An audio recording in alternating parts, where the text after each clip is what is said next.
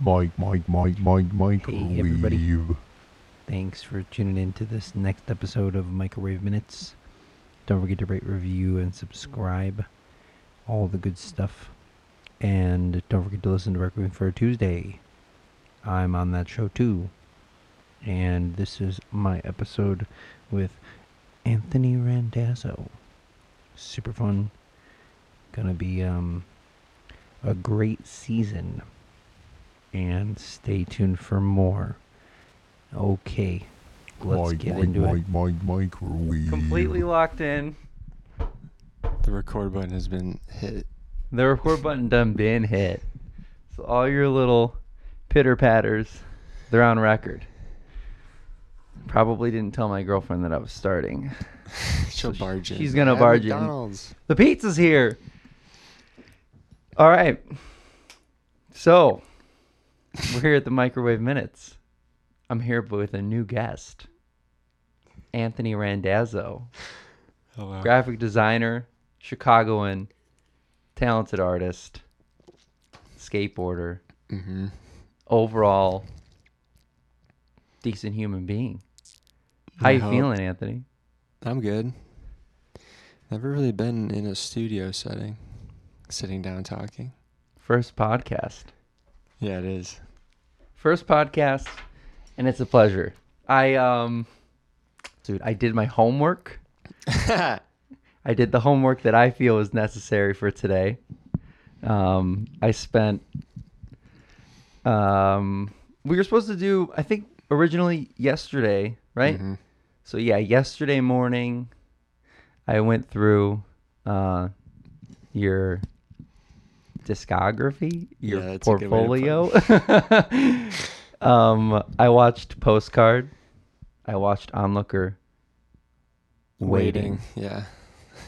um and i feel like i feel like we could dive into that to start but before that actually let's get where can we find you?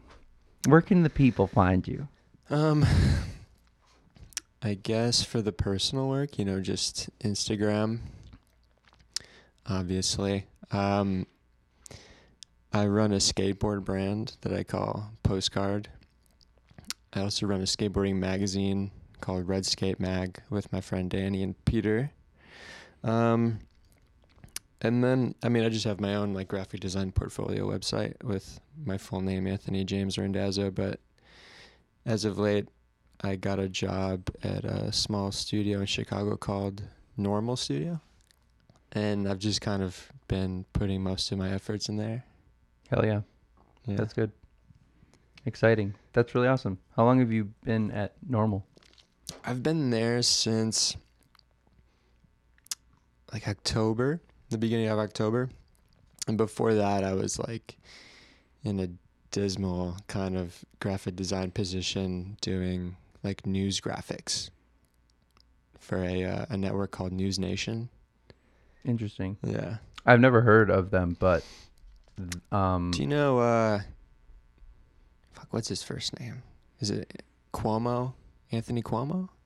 oh yeah yeah Not the mayor, but his uh, brother that worked for CNN and got fired for helping his brother. that's he was like feeding company him. It's not his company. He, they had like he's like the new hot, uh, I guess personality you can say, but he got fired from CNN for uh, leaking stories to his brother, who was the mayor of New York, who had like sexual misconduct allegations. mm-hmm. And he was kind of like telling him what's going to come out so he can kind of prep for it. So, being a good brother, being a bad journalist, you could say. But I left there right before he started.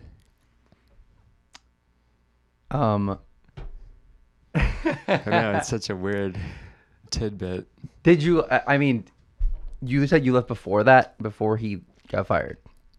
Uh, no, I, I left before he um, got hired onto our network. Oh, before got it, Before that, got he was CNN.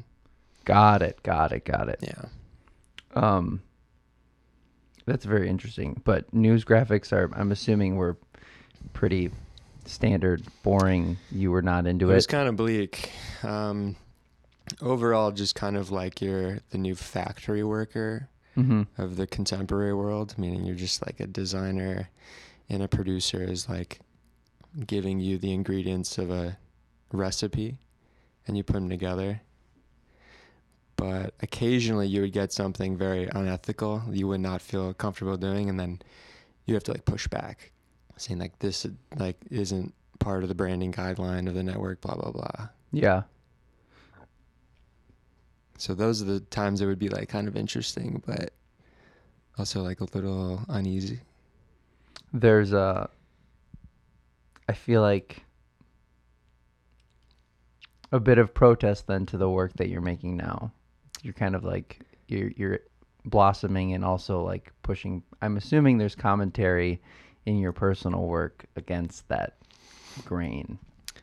I guess everything right now is like so quick and status quo and unoffensive or like very easily digestible.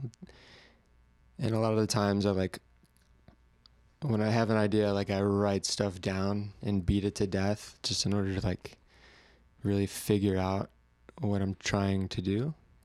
Cuz I don't necessarily know. It's like something that just like pushes me in a direction and then I have to like beat it to death. And then I'll like start stripping it back more and more and more until like it's way more narrow, and then like I can see a way to finish it. Interesting. The I kind of feel similar with music. Mm-hmm. Really, uh, there's been previous work that I've done in in this same setting, very DIY setting that beats beats it to death, as in like overproduces it Mm-hmm. and then I think with experience, being able to strip the pieces away that you want, um, creates the products that I'm dealing with now. I think, and but I think back like years ago, stripping things away from something like that was not harder, but I wasn't taking away the right things Yeah. and the uh, the messaging was lost. Where now writing a lot of stuff down, beating something to death like that, like definitely is more complex, and t- and subtracting things is uh, a lot. It's a more interesting process, I think. Now with uh, with it, I think that's just with any experience in, in art, you know. Yeah, you can see it in art mostly. It's like what are the essentials to this piece? And then, you know, going to school and getting like the training and like you're being critiqued pretty heavily. And you and the students and the teachers will tell you. And if you have like a a mentor really in any medium, like they're gonna be pretty blunt with you and tell you like, oh, here's the actual interesting idea or here here's like what I find compelling about XYZ, like focus on that. And Yeah. Start deleting other factors. and um i I think like um the, an overview of this conversation for me is gonna be really fun to think about later but i'm i'm backtracking to the first thing you said i, I asked you where we could find you and you're like you know instagram like obviously but Mhm. that plays into this the process that we have now as creatives is unfortunately like beating something or really well documenting that process and then stripping it back is playing into making it more digestible Mhm. where some artists don't ever strip anything back and that whole maximal idea is like really intriguing to me that's like i haven't spent a lot of time like researching it but i feel like our next wave of popular art is going to be a lot more maximal and almost more difficult to digest um, than it's ever been before. Uh, and I think that it's just a very it's very interesting that like the process the process that you have right now because of your trajectory as a graphic designer is like now I'm really working on something and then pulling all these elements out Yeah. um, to make. I mean, because you still have to really follow your own guidelines as a graphic designer, like what just looks aesthetically. Yeah, you're setting the guidelines, which is the hardest part, and a lot of people struggle with setting like deadlines or even like aesthetic guidelines for themselves. Like, I mean, for instance, like when you're making a publication or a book, you're like looking at the content, and then from there, you're like, you know, how many how many columns do I need? What are my margins? Like, essentially, what is the size of the book? that's going to fit the content. I mean, I know people that are like filmmakers, photographers, they'd like have trouble focusing on those things. Whether they're like not as technically um, literate or for whatever reason, but they have trouble setting the guidelines. So like you kind of get, you lose the narrative.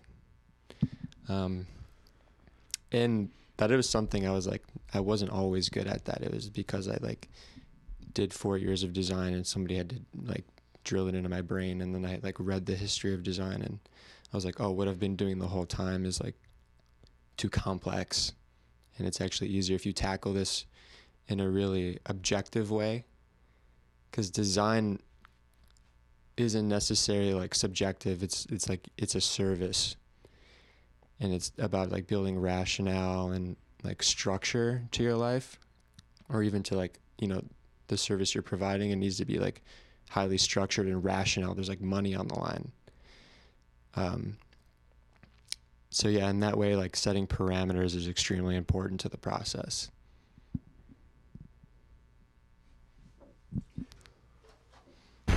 Mic drop.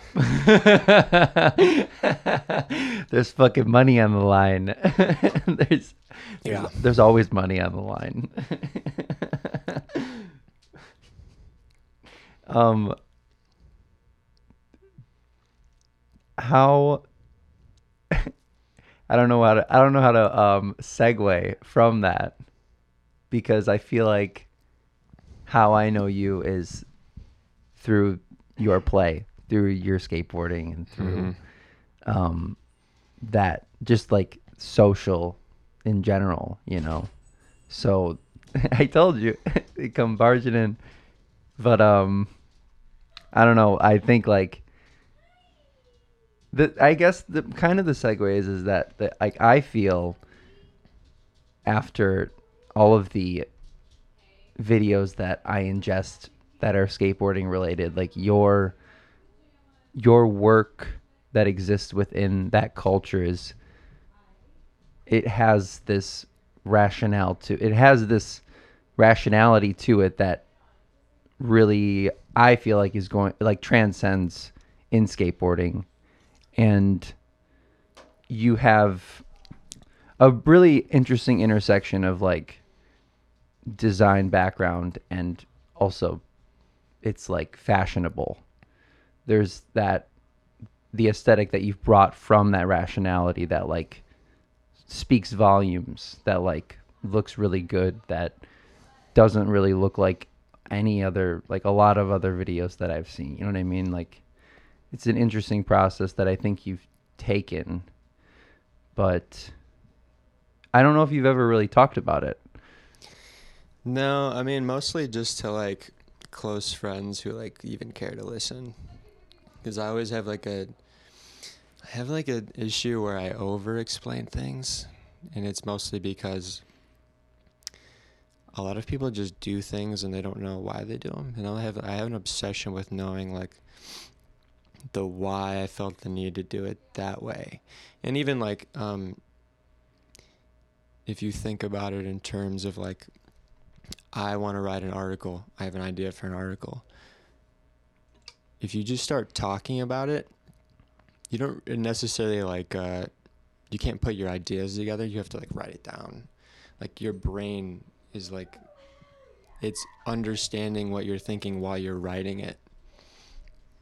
So that's kind of how I approach it. Like if there's a way to like do a skate video instead of just like because because I have the need to like know why I'm doing something and because I have like this like some sort of like force guiding me in like one direction, I end up like writing like maybe a couple pages a day or like putting some thoughts together, and then like those notes become kind of like the skeleton of the video. Mm-hmm.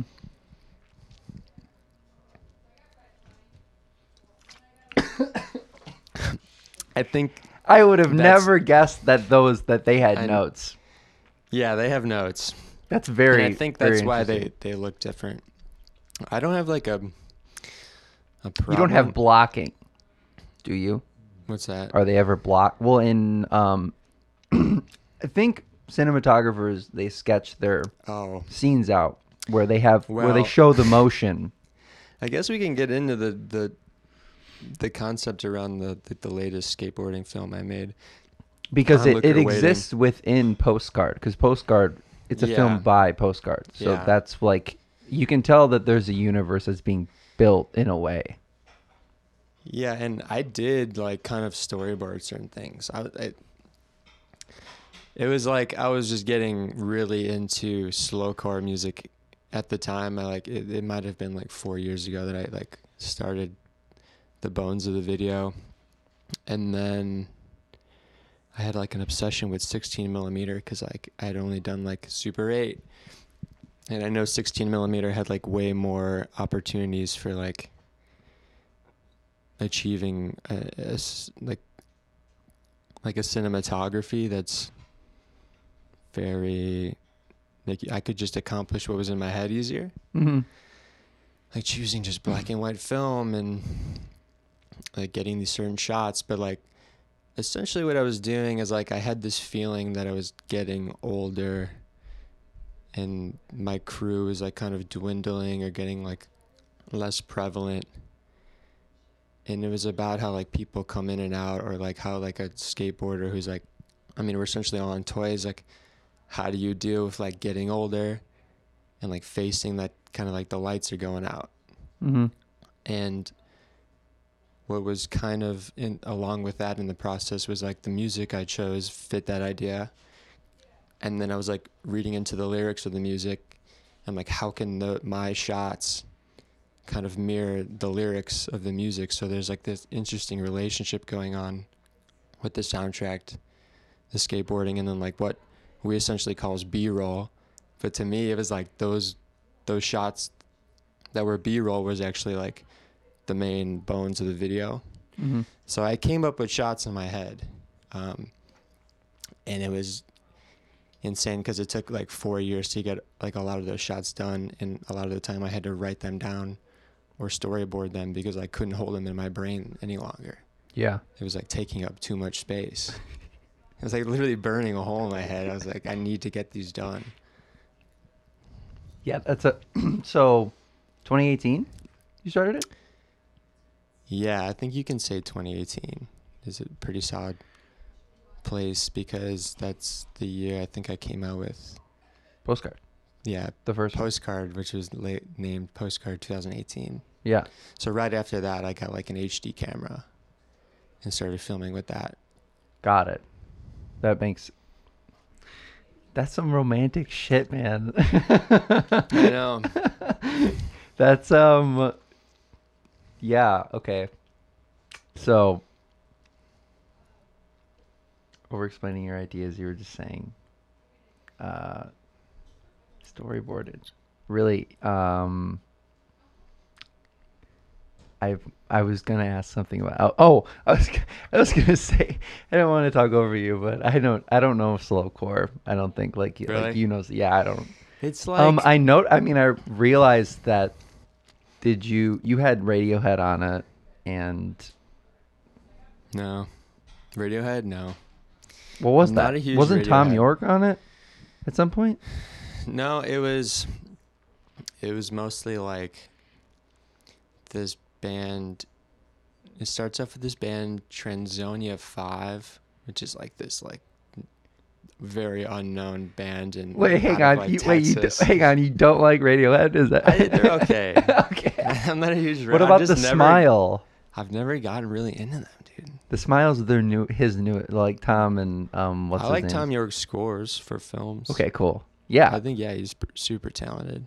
Yes, I agree. That's anyway. So the first, I I thought I heard somebody that sounded like him across that soundtrack. Was it instrumental? It was yeah, and also sometimes I just think like he, they adopt like that band adopts a very like maybe slowcore sound in a way. you've never heard slowcore, it's just like very like drop D, like very reserved, Mhm. melodramatic. So my I turned on for my dad, and he's like, "Why don't they just open it up and just go?" I'm like, I'm, I'm like, have you ever looked in the chords they're playing? It's insane. Gotta use Uh, like all four fingers, ever, ever, the whole song. It's pretty. I mean, it sounds. It sounded great, but it, it was also still an interesting choice of music. That's like the fact that you're saying it. It like really it it played into the way that you shot it. Is just like fucking love that shit. Yeah, there's just like a pervasive sense of loneliness in that music. Yeah. I was like, oh, how can I just like feed off that, but also like not be too dramatic about it? Is that your go-to music? Is that your regular? Is that- Uh, like if I like am working on something that is like like the music is integral to the project, I have to like live in that world for the entire time. got it. It sucks. got it. It There's, doesn't there's suck. so it many makes sense. songs I'll just like repeat in my head in the car so I can like envision a clip to go in a blank space there. Yeah, that's. I mean, It's torturous, really. an interesting but i'm somebody that i don't repeat songs i don't i go through albums and then when i'm done with You the album maybe i'll replay it again but uh, i'm on to the you know the Yeah. next thing all the time so it's like completely opposite like and maybe if i started re-listening to songs in the process like i- in that process maybe that would help remember things but i also like Yeah, it's like it's a mental note. Like the soundtrack's a mental note. You could like vis- revisit the song, go back to where you were in the book. Essentially, like that's your place mark. whoa so many mic drops today man this is going I took I took the soundtrack just as in uh, as serious as like the filming. mm-hmm. It's just like indulgent for me to talk about it, but I like I wanted the entire soundtrack to have a very interesting sound, and I I actually like made I fed it through a tape machine. the all the songs Yeah, I essentially edited the video, soundtracks in the video, rendered it, and then I played the video on my computer while I hooked it up to a mixer attached to a tape machine, and then fed the tape machine back to the mixer, and it created like a, a tape echo. Yeah, yeah. So, like maybe like two days before the video was like premiering, I like finally got the equipment and wires and adapters, and the, like I made real time edits to the to the video Yeah. While it just played and like was making adjustments on this tape echo. Um that makes all of those chords you're talking about sound so nice. Yeah. all of that Yeah, that's really sick. It just keeps adding like more, I guess, of a texture and identity to the video. But I'm not really sure anyone notices. You know, it's it's more, I guess, just like for me, and then like whoever's the audience has their first impression, and I hope. I mean, like one would hope that they identify as it. It's just like something different, Yeah. even if they can't put their finger on what the process is. Yeah. And guess what folks? You can buy it for VHS right I now. on VHS. It's a. I don't know why I did that. I think like two or three people asked for it, and I just made like. you were like, 10 "Yeah, that's a good idea." Yeah, like, it, it I mean, it's a cool idea. I would I think like that's a lot of fun to make and have and shelve. it was a pain in the ass, but it was fun to document. Yeah, that's the other thing. It's a cool physical documentation. Yeah, I wanted to make a whole thing. poster, and then someone asked for a VHS. I'm like, I guess that could be the poster. Right. Something's got to be real here. Right. And skateboarders are so traditional that they're like, "Did you make DVD copies?" I'm like, "No, dude. DVDs are like boring and a pain in the ass to make. Like Adobe Encore isn't a thing anymore. Like you can barely even make a DVD anymore." Was that the program that they had before? Yeah, it was actually a really good. Pr- like the interface was terrible, Mm. but you could. It was like very free reign, and they just and like they took it off the cloud. hmm You can't use it anymore unless you have it on your computer already. Yeah, yeah. You could probably find it on like the Pirate Bay. Dude, it's really hard to find, and it's definitely not compatible with like a Mac M1 chip, Mhm. like most things. um. So what's the vision Uh, ten years from now? You know, This is a good point. What's the ten-year plan? what's the not even? It doesn't need to be a plan, but like, do you think that? I mean, you could spend that entire time making the next one, you know. But is that something that you would do? Honestly, I was really telling myself like, let that's the last big premiere. That's the last really like like big concept video because it just took so much out of my life. Loki, I, I was hoping you were gonna be like, no, like I want live band, Just like skate keep comp. going more. like when they're like they played the new Gears of War and had like a a huge live band doing the score at this like, premiere. Like what the? They're really taking to the next level. the Gears of Um, War, they haven't had a game in a while, right? They haven't. They're, they were trying. But I don't know, like I was working full time trying to like finish this video and then before that I was like in college trying to finish the video, but I would like take like an hour and a half lunch. I would leave work and then be like Peter like let's go like my Peter my homie who's like who ended up just being kind of the start of the video because no one else was like down to help me. like just do these stupid like B-roll like Stare at this TV. I was like directing him like it was a film, and he's like he did like didn't understand what I was doing, like nobody did. And then like once they saw the video, they're like, oh okay, this is like making sense. Well, like you know when it's edited and put together. But I was really asking a lot of my friends that like they're literally just like skateboarders, and they're not used to the filmer like asking them to do things outside of like going street skating yeah.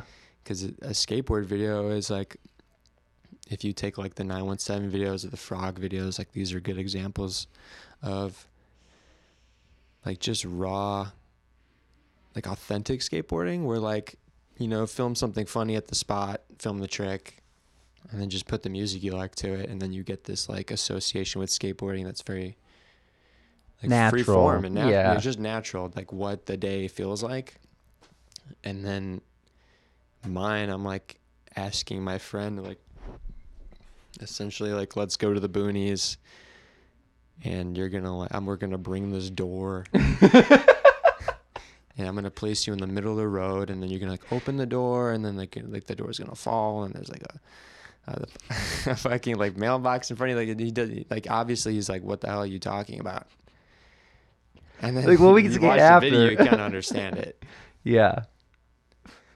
you know it's just like it's unheard of Yeah. Yeah. That's um. And I'm like too embarrassed to tell them like, you know, It's about this, essentially this, the this. script. There's like a light script. there is um, you know, I'm. I feel like you could even just do a not skate video. you could do Yeah. some short film. Before I was filming skateboarding, I mean, I was like a YouTube kid making skits. really? And Is that alive somewhere? dude, they're unlisted on my YouTube. I knew it. They're, uh, s- they're somewhere, but I don't really cannot release these. It's so cringe. Hey man, no shame. I was I, often- was a vlogger. Okay.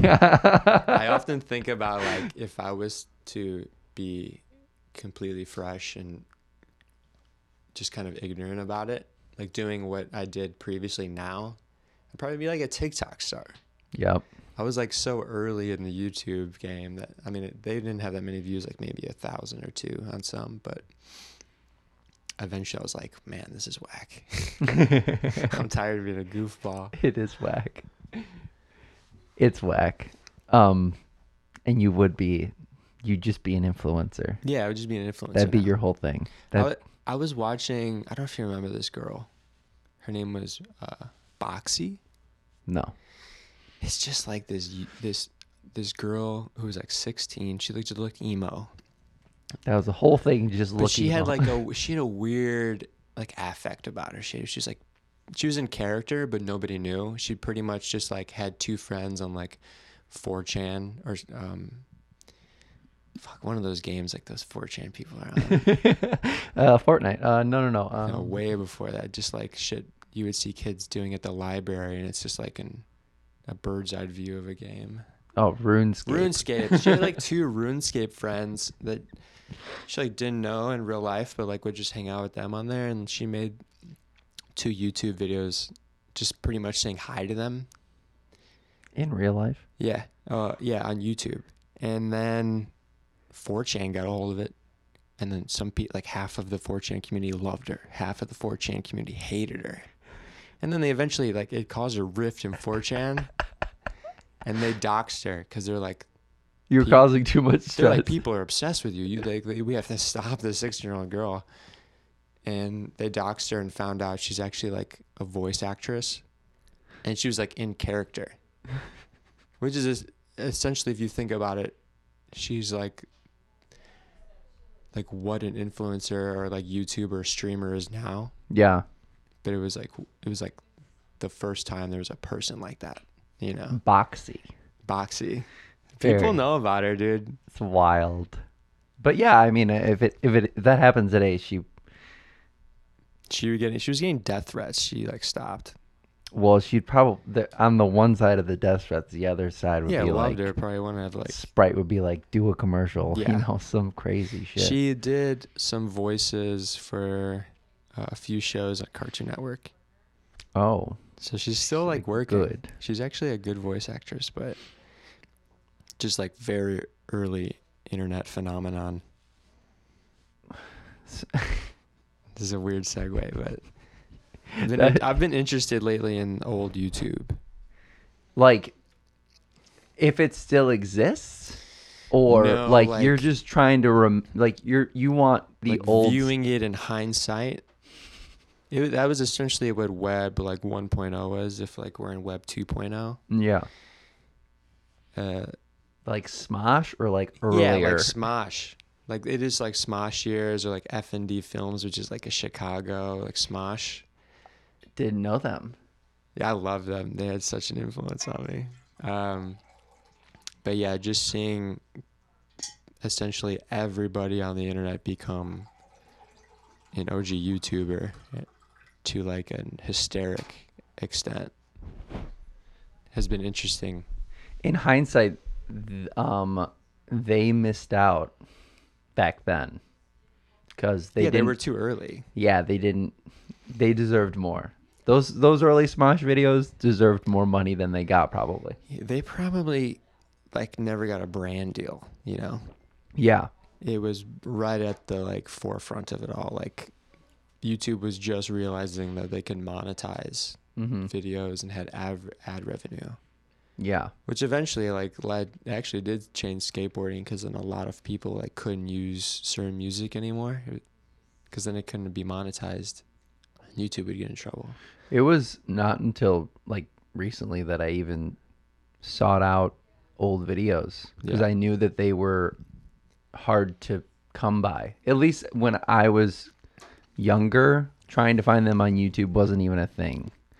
I would say it's harder to find old videos now. I mean, you, I'll, I'll look up look up a video in the YouTube search engine, and And- ninety percent of it is completely unrelated to what I want to find. Yeah, yeah, It's so bad. It's just like what generates ad revenue. What's interesting on this algorithm? Like, it's not about like what's useful anymore. Which was, I mean, if you ever were interested in it, like what was Google's mission statement in like 2004? It was like to get the access to information that you want, which is completely not the business model anymore. no, no. What is what is it now though? it it probably solely to like generate or like mine people's data in order to sell ad space. That's all it is. I mean, I'll look up shit and I will not find one thing that is like relevant. I'll be like, someone was like asking me, like, hey, do you know how, like how I can capture like on this old video camera that like takes like mini CDs? Mm-hmm. I was trying to look up the name of these like cameras. and like, like pretty much just troubleshooting for her and couldn't find one thing. Like what will come up is like sales for like literally just CDs or like new cameras, like B and H ads. I'm just like, where is what I need? It's like, do I want to use Bing? Is it any different? Is it? I don't know. I don't They, want to be. they have a, a Ecosia. It's it's a search engine that plants trees for every search you uh search. I guess. I don't understand Man, that. ho- that would be nice, but I doubt that. I gotta like put that in the, the Amazon rainforest. um. But yeah, things are different. Things are a lot different than they used to be. I I want to believe that Google's not just mining data. I I mean, what are they doing? I don't I don't know. I know that there's factories of bat of of hard drives that they continuously build, so maybe they are just taking data, but My cousin built a uh, a Facebook data facility in DeKalb. he's how a big is this construction worker. facility? Dude, it's like four or five football fields, and he's just laying pipe for all of it. like literally laying the pipe. Yeah, that's that is And he's just like almost like I mean, he's amazed by it. Almost kind of like not bragging, but like I mean, it's a good account if you're a construction worker. And I'm just like amazed because it's just like to me, I stare at it and it looks like one huge like privacy violation. I was There. like, dude, this is nuts. Mm, um, I don't know, man. Google, uh, you can submit three applications every 90 days to Google. So I sent my three in the other day. You want to be like found on the search engine? No, I'm I would work for Google unless Oh, if I mean. I know they have like a um, a UI UX class. yeah, it's like a certificate program. I yeah, think. it's a certificate program. Yeah, but I hear it's pretty good.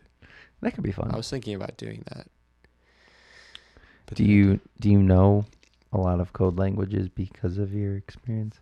I know some like very basic HTML and CSS, That's all. That's all that I just learned actually. and like maybe one or two things I've ever done in JavaScript. But for the most part, I'll like design the website and we'll hand it over to a developer, and he'll just use WordPress. But I mean, nobody's gonna build it straight from scratch anymore. Like, luckily, some of it's automated.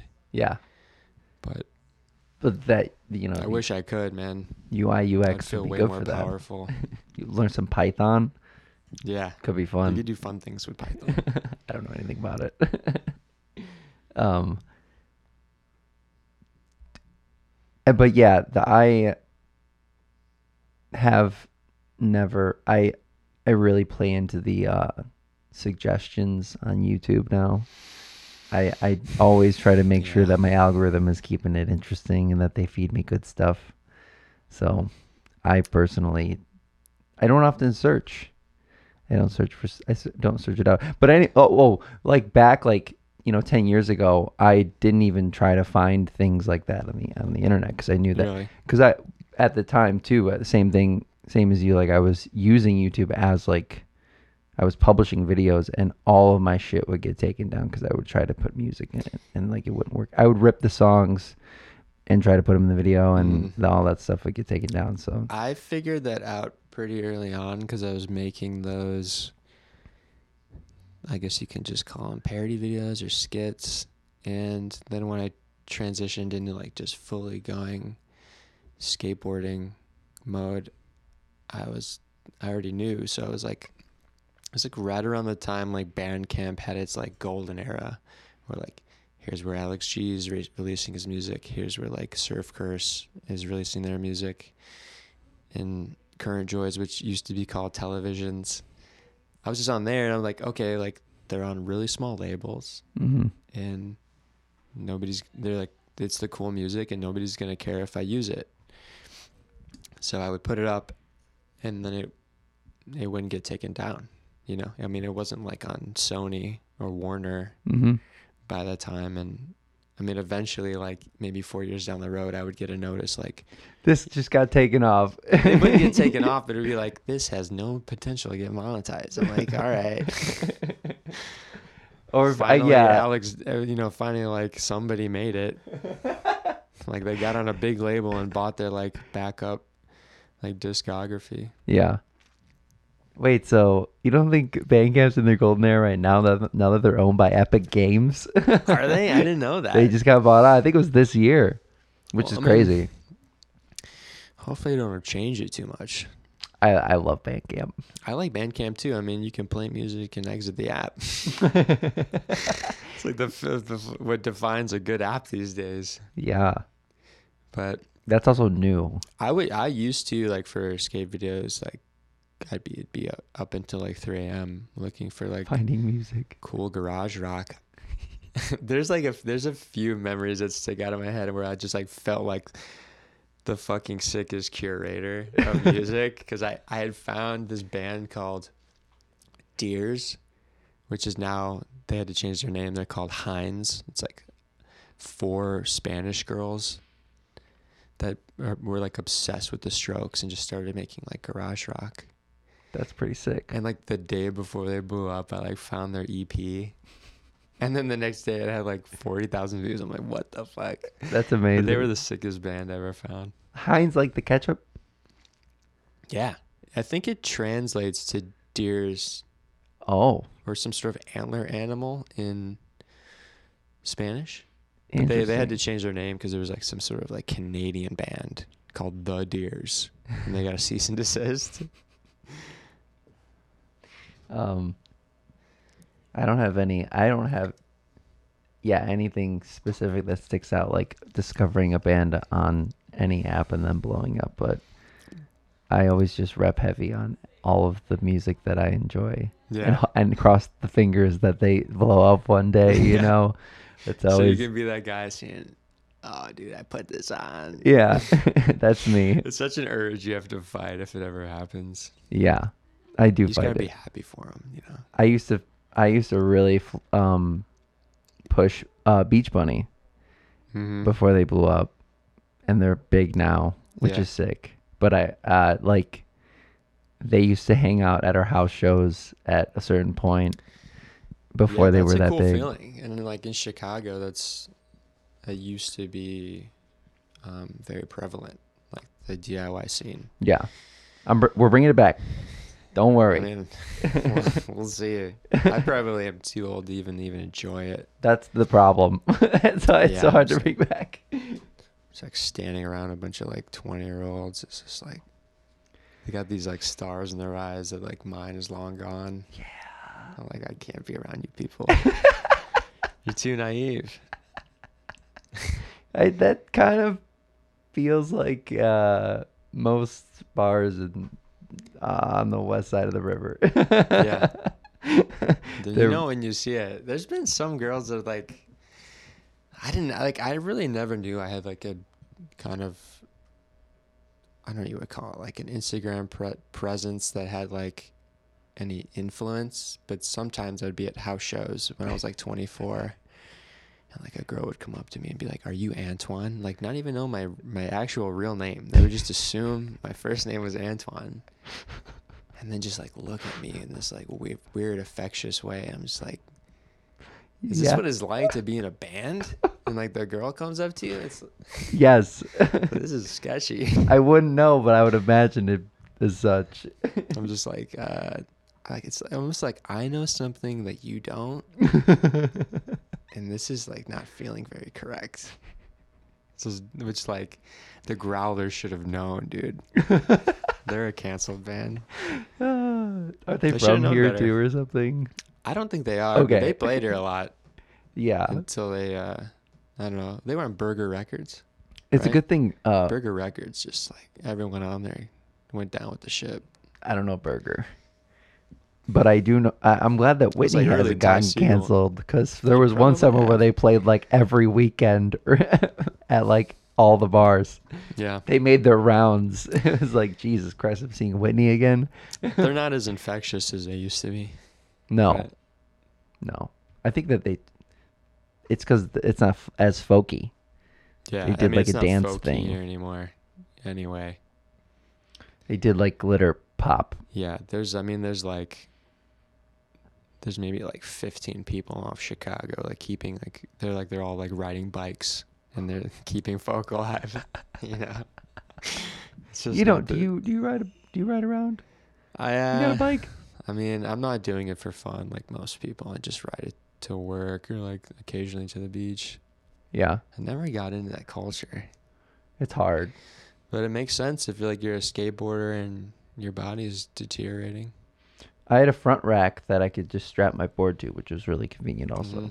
But um, uh, I that got stolen right out front here, and it's like the man. third bike I've got that's gotten stolen. so it's just like I gave up, not doing another one Yeah. until I can hang it inside. I mean, every like when spring run like turns the corner, it's just like on Instagram, like, have you seen this bike? like, where are you guys leaving it? What kind of locks do you have on it? Obviously, the lo- the same locks that keep getting the bike Yeah. stolen. My dumb ass bought a Brooks saddle, which is like that nice leather saddle you can get for a bike.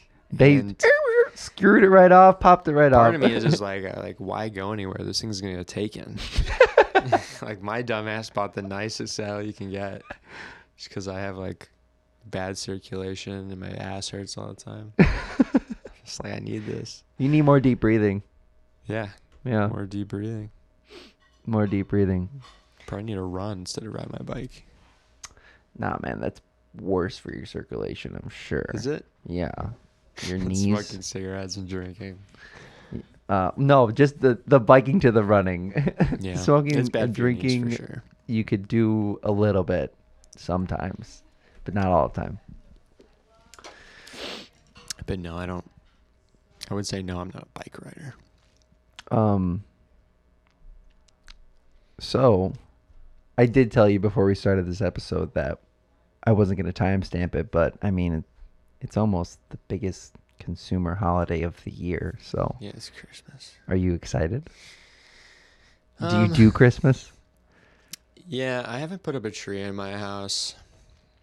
Probably should have. I think it's in my basement. My grandma gave me this mini tree. I do like Christmas. You do like Christmas. I think I'm at the age where, like, it's just like, I think it's time to pass the excitement on uh, little kids. Yeah. know? Yeah. Oh, uh, almost 30? Yeah, I'm almost. I'm. I'm 20. Am I 27? I'm I often forget my age. I'm born in 1995, so I'm 27. yeah. Um, You're right. I, f- I mean, I feel the same way, though. It's like, I'm not, I wouldn't say I'm jaded on Christmas. I do really like it. I'm just kind of seeing like my family, like what happens to a family that's been through so much shit yeah. and then you know, they end up getting jaded on Christmas. My dad is really bad about this because he had a lot of losses in his family or our family a couple of years ago and I'm sorry to hear that. No, it's okay. It happens. Yeah. Like I know that, but he has a hard time like dealing with it. Yeah. So he's like, I'm not putting up the tree this year. Oh, God. If they can't, they're not here to enjoy it, then why should I? I'm like, dude, like this holiday is for people that are alive. it's not for dead people. Yeah. But he's like a very sentimental guy, and he's getting like jaded as he gets older. So I'm, I'm trying to like make. I'm gonna try and make Christmas nice for him, and then I'm gonna try and like. I have like little cousins that are like, twelve, yeah. and I'm gonna try and like, Important age for that. Like. I'm at the age where like you know I have, I have a sis- uh, like a half sister, and she has kids. I'm like, damn, I'm kind of an uncle. Like I gotta start getting presents for these fucking kids. Like even though like I feel like I'm not even like capable Yeah. of like ha- being a part of their lives at all. I'm like, okay, like, because I remember when I was a little kid, like when someone gives you a gift, you'll remember them. so Yeah. Yep. Yep. I guess I want to be remembered. And to them, I'm an adult. Like I'm a grown ass person, Yeah. and to me, it's way different. there's I don't know. You're right, but there's something to be said about uh you know tr- injecting the uh, happiness part of it. Like you do have to turn on a face when you like Yeah. you know, but you, it, you're yeah, you're planting the seed. It's important Everyone for those knows kids. it's for them, Yep. and and I I think you should try to put up that tree before it's you know yeah, I the end of actually have been thinking about. it. I'm like, dude, it's gotta be up at least Get one some day, dopey dude. tinsel and stuff. It's just, I never decorate for even Halloween or any of that, but I feel like, you know, you gotta have a tree. What about um what about movies? You got any you got any Christmas favorites? I, w- I just I like showed my girlfriend "It's a Wonderful Life" last night. Oh god, classic. She had never seen it. Not a very good movie. I don't. It's it's not amazing, but like, I mean, granted, it has some weird tropey like misogynist shit, but overall, Right. if you actually watch it now as an adult, it's like a very socialist film. If you Oh, think I about it, I haven't thought about that. there's like the like building and loan that the uh, the lead character and his father have like built and he's like taking it over there's like one big nefarious like Mr. Burns character who's like the the guy who like owns 60 60 or 75% of the town Yeah. and essentially like the building alone owned by the the lead character is like there to combat this like monopoly he's going to have over the town Yeah. He's like, I want people to have homes, even if like I'm not making really a profit on it. Right. So I'm watching it like as an adult. I'm like, wow, this is this is like some Green New Deal, like FDR, like post World War II film. Yeah. And we like America has moved way past this ideology. like everyone now would be like, yeah, that like Mr. Burns character like has the right idea. Like these people can't pay their loans back. What the fuck should they have these houses for? but it was a cute film. Yeah, that's a good. That's. I'm gonna have to rewatch it now. I haven't watched it in a few in years at this point. Yeah, Uh, maybe like four or five years ago. it's And- uncanny. You watch it because like you're. That was probably the beginning of like, I don't know, like how How closely with you follow like American history, but that's like the start of like the welfare state in the US. And then like the 80s signals like austerity where like Reaganomics takes a hold and like public programs are like sold off and there's less and less public interest or um, ability to negotiate. Mm-hmm. And that's kind of like what we're living in right now. Still. Yeah, or I mean, a lot of podcasters would call it like the collapse of the American empire. Heard that. Or like, do you watch Adam Curtis at all? Speaking of films, Nope. damn dude, he's a rabbit hole. He's um, he's. I a- am here t- to learn from my learn? guests. I'm not a podcaster, man. I don't know if you've noticed. He's a um, he's a British documentarian who ri- who works for the BBC, so he has access to their like extensive archive. yeah. they just have footage of like the USSR while it was collapsing or like when the the British Empire was collapsing and like letting go of their colonies. So he would say that he made a film called Hypernormalization, which is a coined term from a Russian writer. Hypernormalization. Yeah, he was explaining the kind of the state of the USSR as it crumbled because the people knew that the politicians had no control over the economy. And the politicians knew that the people knew, but nobody did anything about it. There was no like revolution. It kind of like went business as usual because nobody else could imagine an alternative. So everyone assumes that the system's not working, but they just keep going on with it essentially. Um, which was where the term hyper hyper normalization comes from because it's it's like normal, but they know it's not normal, so it's hyper normal. Yeah. It's self aware normal. Right. So Adam Curtis says that we're living through that right now. As like I guess the argument is that it used to be that individualism would equate to economic prosperity and liberty. Um, or even like he takes figures like Tupac, where like, okay, if we can't like if we're not going to protest, like maybe we can change the world through music, which is essentially expressing yourself, like everyone does on Instagram today. Even like, you know, as as like good as Black Lives Matters was, it wasn't nece- necessarily like enough of a revolution to change the world, because it was still about just expressing yourself online. It didn't have like a hold on power Mm-hmm. it wasn't prepared to create a revolutionary pr- plan to take a hold of power. So he says that liberals today, or like everybody in general, knows that the system's not working, but we don't want to like give up our individuality. So we're not really prepared for change. So we just keep going through like economic crash after economic crash and like political seize up just because we want to like be comfortable. Yeah. Well, and oh, all at at the end of those same days, like whether or not you are for or against the system, most people are capitalizing on their positions. So that's another reason why they go to business as usual. You know. And even if they don't know it, it's I guess you can like tail fishtail this or dovetail this into skateboarding where there's a lot of people Whoa. there's a lot of people that look like they're transgressive, but really what they're doing is just expressing themselves to an hysteric level. I'm not saying there's really anything wrong with expressing yourselves, but if you think that it's actually subversive, you're wrong because it just further uh, benefits capital.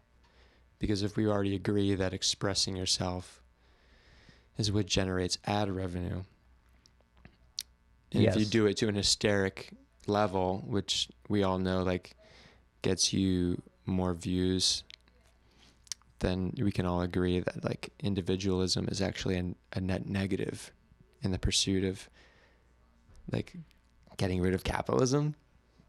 Correct. So it's kind of this very weird ideology that you don't even acknowledge as ideology because the power structure is kind of hidden. And then that's just kind of what the internet is all about right now. That's what people would call like Web 2.0. Don't even ask me about Web 3 because I really don't even know what it means. Yeah, it seems uh, I've seen it the most on LinkedIn. yeah, yeah. I've heard. just recently got on LinkedIn. I'm just like, it's just this is where like everyone just acts like them cor- their corporate selves. And on Twitter, they're just like super slutty and like racist. It's like literally the same person just flipping a switch. one of them. What is this place? one of them has dark mode enabled. yeah. and then LinkedIn doesn't have a dark mode, so It's like also you assume these people have Twitter, and Instagram, but you never like link like the bit you can't put them together the, normally. The corporate business would probably not link the two. They're just like, are they, you know, being appropriate on LinkedIn? Then all right. Sick. it's another world. Um, I. So um, but that whole, the overarch of that is that. In it's a wonderful life, connects to hyper normalization, and that is kind of the It does script that we're following in a way. It does because if you, I don't know if this argument's even been made. I can assume it's like in somebody's like doctorate dissertation on Maybe. film, but you could you could assume that "It's a Wonderful Life" is a very joyous, loved film. It's an American film.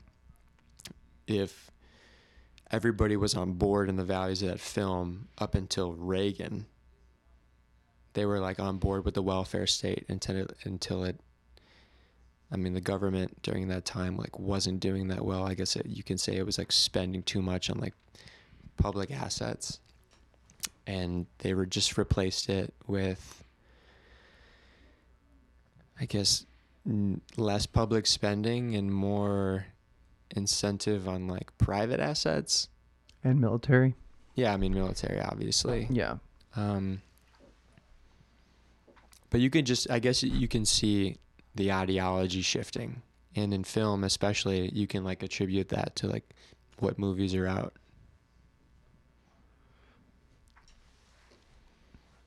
Right now, there's a lot of like anti-capital, like class warfare films, like, um, what's that movie? Parasite being the most obvious, and then like even more like on the head, too obvious is like a Triangle of Sadness. I don't know if you ever seen that, but No. Is that this year? yeah, that was this year. It was like you might have seen the trailer. It was like um, Woody Harrelson is like this boat captain on like a private uh, cruise liner that has a bunch of like rich people on it. Yeah. I guess the the thesis of the film is like what if the roles of like the workers and the rich were reversed and like they crashed the boat and then they were all on an island? And like the roles reversed there. The rich people had to provide for them. the rich it was pretty much that the workers like knew how to fish and like gather food and oh. start fires. Oh, and Oh, I then the rich people like fell in line with like either a dictatorship or you could say sh- socialism Yeah. instead of like rugged individual capitalism where like you're all on your own where Mhm. obviously it wouldn't work on an island but the film was like way too heavy-handed. Like woody harrelson plays a socialist and his counterpart is like a russian com- uh, capitalist and they're just like spewing out like political quotes from like the last century. They're like, Triangle what about, what, like, what about this one like Margaret Thra- Thatcher, like whatever p- political economist is like big at the time. It was, it was, there was no sub. It was like no subtext. They said the quiet parts out loud, Mm-hmm. but either way, it's like attributing to the climate at the time where I think everyone's very tired of capitalism but can't imagine an alternative. Yeah. it's too heavy. No, it's good. It's good. It's um I, I guess you can say it's like the films that it, films will kind of mimic the the time period that they're in. Obviously, um, if It's a Wonderful Life had like very socialist undertones, it's because like that kind of political policy what like like nobody maybe would talk about it over dinner so blatantly. mhm. That's why it was subtext. But now, Triangle of Sadness, it being like too overt, saying the quiet parts out loud, that's like what, how like leftists today like have conversations. Like it's just out in the open and very like too apparent. So I see the through line. Yeah, clearer that might now. be like um that might be a better critique of the film other than saying it was like too boring having like been too blatant right. i mean that that's a critique i heard of this film because like obviously it's like oh another movie about capitalism and class warfare yeah. but maybe being too overt about it is actually like funny because everybody is already Right. nobody's changing anything Right. Uh it makes me want to see the film a little more, to be honest. it's kind of funny yeah. it's kind of funny i wouldn't say it's And a great it film, wasn't but I'm assuming it wasn't supposed to be like compl- like serious cuz Woody Harrelson no is in it's it. like a That's political thing. it's like a it's a comedic i mean it's a satire it really is yeah. But uh, what wait, what other Christmas movies? It's a Wonderful Life can't be your only Christmas movie, dude. There's What no else, fucking dude? way.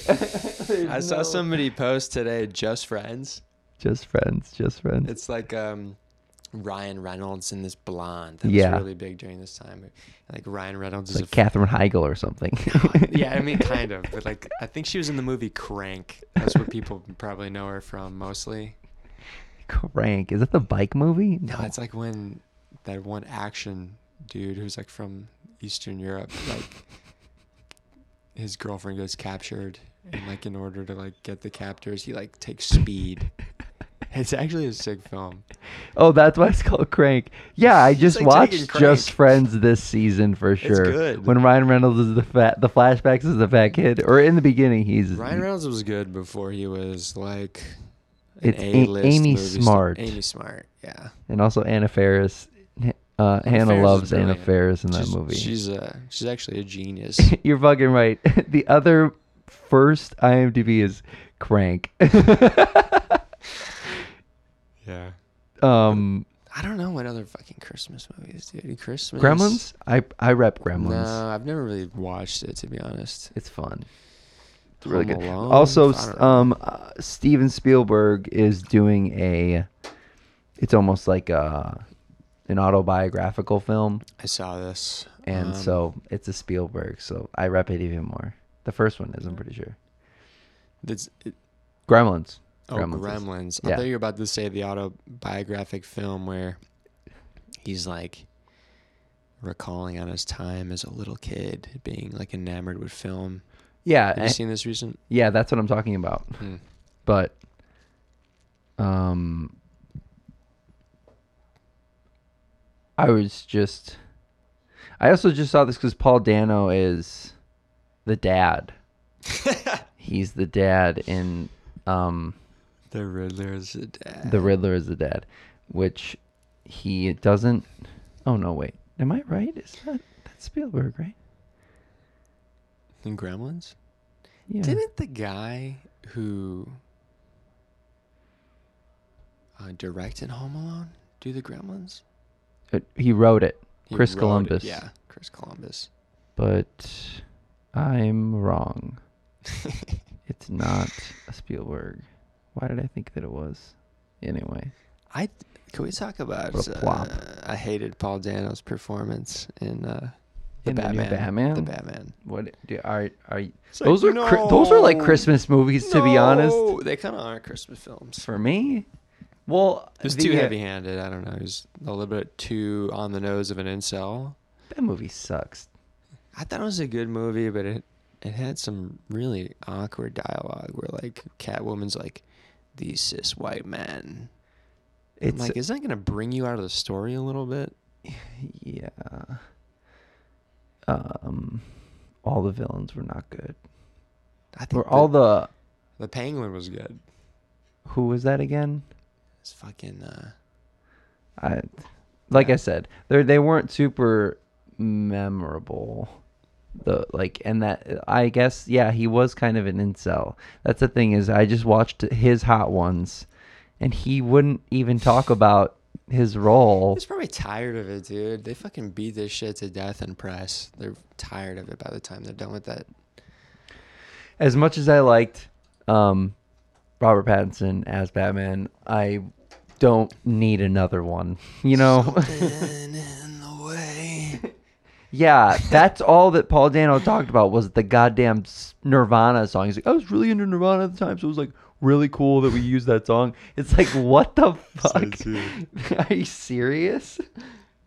Yeah. Um, there was no the the Val Kilmer Batman, or is uh, he might be in a couple, but that's like I feel like it's mostly snowing in like the Yeah. '80s Batman, so it's like way more Definitely in Christmassy. the, uh, who- I mean, who's the guy who did Nightmare on Elm Street? Um, who did it? Tim Burton. Yeah. Tim Burton actually didn't even direct Nightmare on Elm Street. He kind of wrote it, but never mind. But yeah, in uh, Tim Burton's Batman, it's always snowing. It's nice. It gives yeah, I me. mean, he has a he has a vision, and I think in his Batman it was Christmas time. yeah, yeah. It was uh Colin Farrell was the penguin, Dude, yeah, I think he's brilliant. and um that Carmine guy, John Turturro. Oh, right. He I was fun. I think he just like He was himself. He, Basically. he just, just doesn't look Italian to me. He's quite obviously Latino. It's Carmine. Yeah, he was supposed to be like the Italian mob Yeah. guy Have you ever seen him in Anger Management? with um Uh, Adam Sandler and Jack Nicholson. I don't remember his character. Dude, he's so brilliant. He's like a guy who cannot control his anger at all. so he's in the anger management classes with Yeah, him. he's in the anger management class. He has so many funny one-liners. anger management. It's been a minute. But no. I also really loved that Batman because it was visually like I wish I saw it in theaters. I saw Oh, it on my yeah. regular TV. It was really pretty. Like they did a very interesting take on Gotham. I think, yeah, I really like it when somebody has like a, a world view. Yeah. They're like, here's what Gotham looks like. And it kind of looked like half London, half Chicago. and New York. They didn't. Yeah, well, they didn't pretend. Like they didn't try to. I feel like blend it together. It was like here's Yeah, a shot of Chicago. Circus. Piccadilly Circus was in the film. I was like, okay. I guess like the way they made it work, they were like, okay, one minute we're under Wacker Drive, the next minute we're in Piccadilly Circus, and it was silly. since they have like those aesthetic parameters set pretty tight, then it'll look like the same place. If maybe you're from Texas and you don't know what any of those look like, like where those places are. But yeah, I appreciated that they use like a, they're pretty strict on the lens set. They're like, I'm gonna source this like old Russian lens that looks like when we're gonna put like Vaseline on the front when it's raining. They got a really like interesting look out of it Yeah. Yeah. that you wouldn't have gotten from like you know a Marvel movie, like the Avengers. They're like, we're just gonna use the nicest equipment we have, and Right. it's gonna look IRL or like supernatural in some weird way. Yeah. In um maybe five or six episodes back, I made it very clear that I've never seen any like really any Marvel recent. yeah, I haven't either. I mean, for a little bit, I did know that though that it's like they use the best shit. They don't really do those kinds of effects. they do it all in like, post, Right. and you can see that with. Uh, I can't remember. There was like an Avengers movie where like one guy directed it and had like his own version. It was like kind of a darker story. I can't remember the director. This is like very well known. and I feel stupid for not knowing, but the original director had a darker story. It was like edited to be like Was it Daredevil? no, it was definitely an Avengers movie. Okay. And like uh, Aquaman was very at the forefront, but um, the color grading was like very dark and blue, and like the tone was more serious, and it was like longer.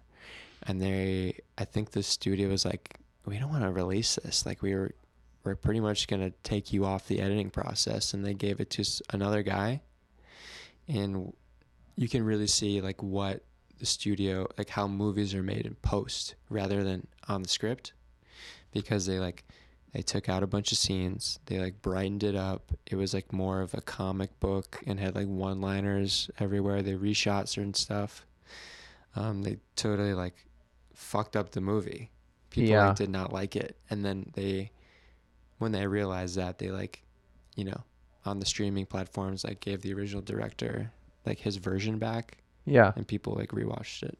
Interesting. Well, now I'm gonna have to do some digging. Yeah, it's not hard to find. Start they do at like a side by side on YouTube. That's how I found it. I'm like, this is interesting. But for the most part, I'm like not in the Marvel universe. It just seems very masturbatory. I don't even know that word, It's just, but I- it's I not use it in very good. I use it in the sense where like it just looks like self pleasure for the the sake of self pleasure. yeah. It's not like you're going to learn anything new or it's not a new take on anything. It's just like business as usual with what you can't inevitably like this is just like what you get enthusiasm out of, you know? Yeah. You can't help it. Kind of like You're not um, prepared for anything new. I feel like putting it back to skating. There's some companies that drop videos that are just that. Yeah. They're just made to. They they don't have any. They have no umph to them. They're just really standard runs. Majority of people who make skate videos have no concept. They It's have a template instead. Yeah, the template is to like pick music and then put skate clips to a beat Yeah. and then, you know, typography, tone, all of that is more like periphery on the periphery. Like if you achieve something like that, it's like by accident. Mm-hmm. Um, there are some people that have like influenced me like very directly in doing something completely different, which is like these two dudes, Matt King and Gene Bellinger, who were like making videos when Tumblr was like getting super popular and like witch house music, like people like Salem were like blowing up, and they were just you know skating, going home, getting fucked up, and like watching like they were watching like Batman Forever on VHS and like essentially like compiling what would be like some sort of rabbit hole on Twitter, but in a visual way, like in a skate video. Very And it had a very specific tone and I don't know, it was like I don't know if you ever watched like Bronze 56K yeah. videos like they took a lot of influence from what they were doing like just making the video feel like what the internet feels like and of course like bronze 56k is like more absurd and like comedic Yeah. but it like But that same compilation yeah it had, a, it had like a montage feeling Mhm. and then an overall feeling of like adhd yeah, that really kind of spoke to the time that's pretty fun. But they they were the first people that showed me like oh like a skate video isn't just like a bail section with like hardcore music on it. And like all the best tricks. Like you can actually motivate a certain feeling and get the audience to like direct their attention towards like the pace of the film. Not just like okay okay there's an opener to some kid's part that's like a banger and then there's like the part and then at the end there's like an ender they thought about the video as like an essentially an album like how people used to think of an album like beginning to finish there's a concept and each song is essentially like a chapter of a book and very um intentional Mm-hmm. so I saw that and I was like, holy shit, the, the, the complete format can be different. Like, what else could be different about it? And how could you further it? I am very fascinated with that idea, with all those ideas, because I don't. I I think I started skating again in like 2018 with the intention of I was younger, wasn't super serious about it, but coming back into it, I was like, I just want to be able to ride this thing and also hold a camera Yeah. because that's fucking hard enough as it is. Like, yeah, and that with took a while to learn. Right, and with that, I think like there's a there's just it's just a watering hole at that point. Like, Yeah. When you have that and you're able to capture that while using that t- tool, it's like you have a lot of different possibilities for filming. Yeah, I mean, essentially, you're holding the camera and you, you're like, what's my take on skateboarding? Like, wh- how am I going to create an association Mm-hmm. with skateboarding and film. And I guess for me, it's never been like about making a one to one. It's more about like making it look like whatever concept I have like formulated in my head. It's never about like looking like reality Right. because we all know what that looks like. It's like getting a tattoo of like your grandma's portrait on you. Like you you know what she looked like. They're just gonna have an artist like put her there. Right. I'm more interested in like what, what's Picasso's take on your grandma? and, like, get that tattooed. Like I want to like I want to see what you've imagined Right. than like what life looks like. um between the months of December and February for skateboarding, it looks very bleak here. It is bad, dude. I don't get on my board literally all winter. Like maybe a few times I'll go to an indoor park. Yeah. but we don't have a lot of them nearby though. We dude, had they're far. There's and- like Fargo and DeKalb. It's like an hour. and then there's one up Asylum, that's in like Lake County, probably like another 45 minutes, and then you got Cream City in Milwaukee, which is probably like Yeah, the best option, but it's like an hour and a half. yeah. And uh, every time I go there, I just don't feel like myself. when you get there, I just feel like my winter self, which is like rickety and like in a constant state of like throwing my neck out, just because of like it's cold and like, Yeah. like my muscles are not ready, um so I don't even get on the board. It's coming like- too. I'm going to Phoenix on the 27th. Oh, in, a, in, like a week? Yeah, Or so I'm, days? I'm stretching and uh, I'm preparing myself for like normal weather because my body knows when I'm about to get on a plane. It just starts like acting up. Oh no. It's like you think you're about to get nice weather, like we're gonna we're gonna we're gonna fuck you up. sabotage your shit. it happens every time. Um, I've never been to Phoenix. That's exciting. I hope you have a great time. It used to be like a real hub for skateboarding. Uh huh. when this brand brand Pyramid Country was like Coming up. coming up at the forefront, it was like Tempe, Arizona, Phoenix, and Scottsdale, and like all these dudes. Yeah. Um, but eventually, people got bored of it, and Did they put money into it? Did the They had a cities put brand. money into? No, into the into the skateboarding. they have nice parks. Okay. Um, Because if they didn't, then that's why it fell off. But I feel like it fell off because everyone got kind of old, and obviously, like if you don't get new talent, nobody passed the mantle.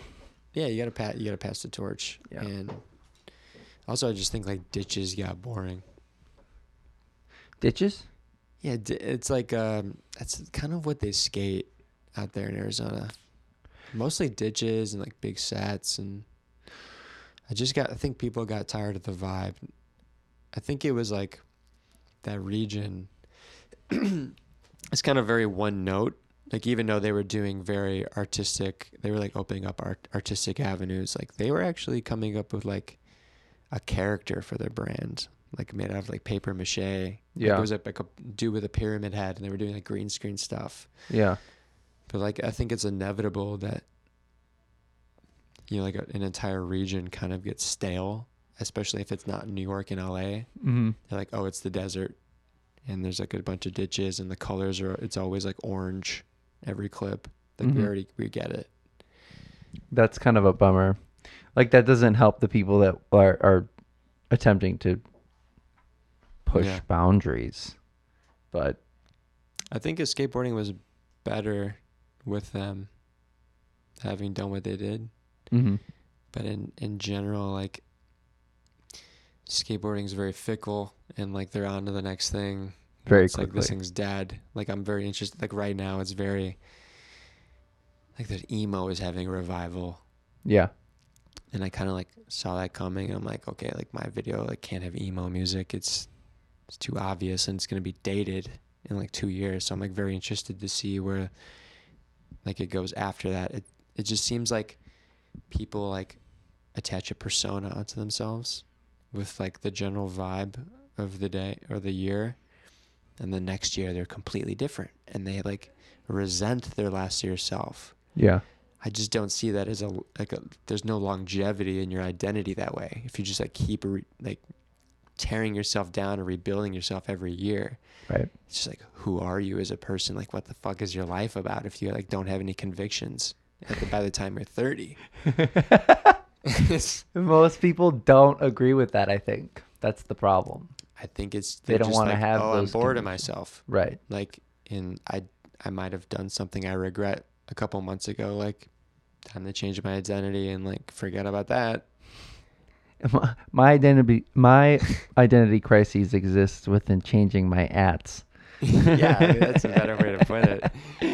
It's just like I can never find my friends anymore on Instagram. Like, you put your first name in there. what are you hiding behind? I mean, even if you did change your name, like, just put that name in. Everyone's under a moniker. Yeah.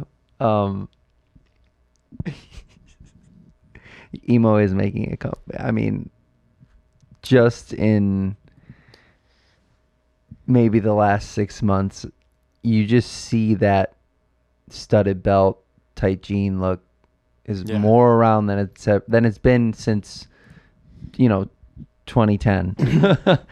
I'll give you an exclusive if there's any that like real skateboarders listening. There's like this fucking brand my friend started, Chris Sloan. He lives in Texas now, but he was DMing me. He was like, "Dude, I want to, I want to build this brand, and like it's just gonna be like." He was like, "Maybe I'll make boards. Maybe I'll just do memes." He, he called it sex emo. it's so. It's the best name I've ever heard. Sex emo yep. he says he was like building a parody off like another thing he heard, but pretty much he lives in Texas. He took a trip to New York to visit a friend like Cooper Winterson, this like big New York filmer, photography dude. And like some dudes around there that kind of like were all in the same wheelhouse, like just skating for fun. And he like gave them access to the sex emo Instagram Yeah. and then they kind of took it and ran with it and he was like he was okay with it and they started like like really just making memes like going like way harder than him. Like they like pretty much stole the account. And They shut him uh, out too. eventually they shut him out but they they got cooper winterson on it who's the filmer obviously and like he made a video called the sex emo promo. And then Jenkem mag gave him like a an interview in it like a couple weeks ago yeah. and it has no mention of chris who started the instagram No. and like when that happened, I was like, I'm gonna go back to my DMs. I'm like pretty sure Chris started this, and, he, and he's like, he's like, yeah, I'm thinking about starting this, and like, you know, maybe it'd be funny if like Cooper Winterson rode. It would just be ironic, and then like that's kind of the dude that gets all the credit in the end. Was just it was just like funny that like the emo like revitalization is existing within memes. within it like exists within an Instagram account an account called Sex Emo. it's just a parody. Dude, um But that's the real story about Sex Emo. that's the, as we live and breathe. I feel like we're we we should call it. We should call I gotta pee. I got to pee too. Um good thing there's two bathrooms, so Nice. um thanks for get- coming. Get back to COD. Been gone too long. Yeah, it's been a minute. um I don't even have a PlayStation anymore to be honest. I got an Xbox. But Oh word. thanks for having me. I feel like the past week I've been in a brain fog. I'm like, can I even articulate my thoughts here today?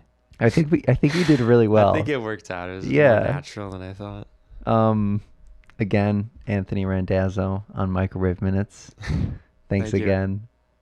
Um, you can find this at Microwave Minutes. Listen to Multiplex. Adam.rfat, creator of RFAT Audio Network. Um, you can find me. You know where. Okay, we're gonna go. I gotta pee so bad. See you in hell. Yeah. See you soon.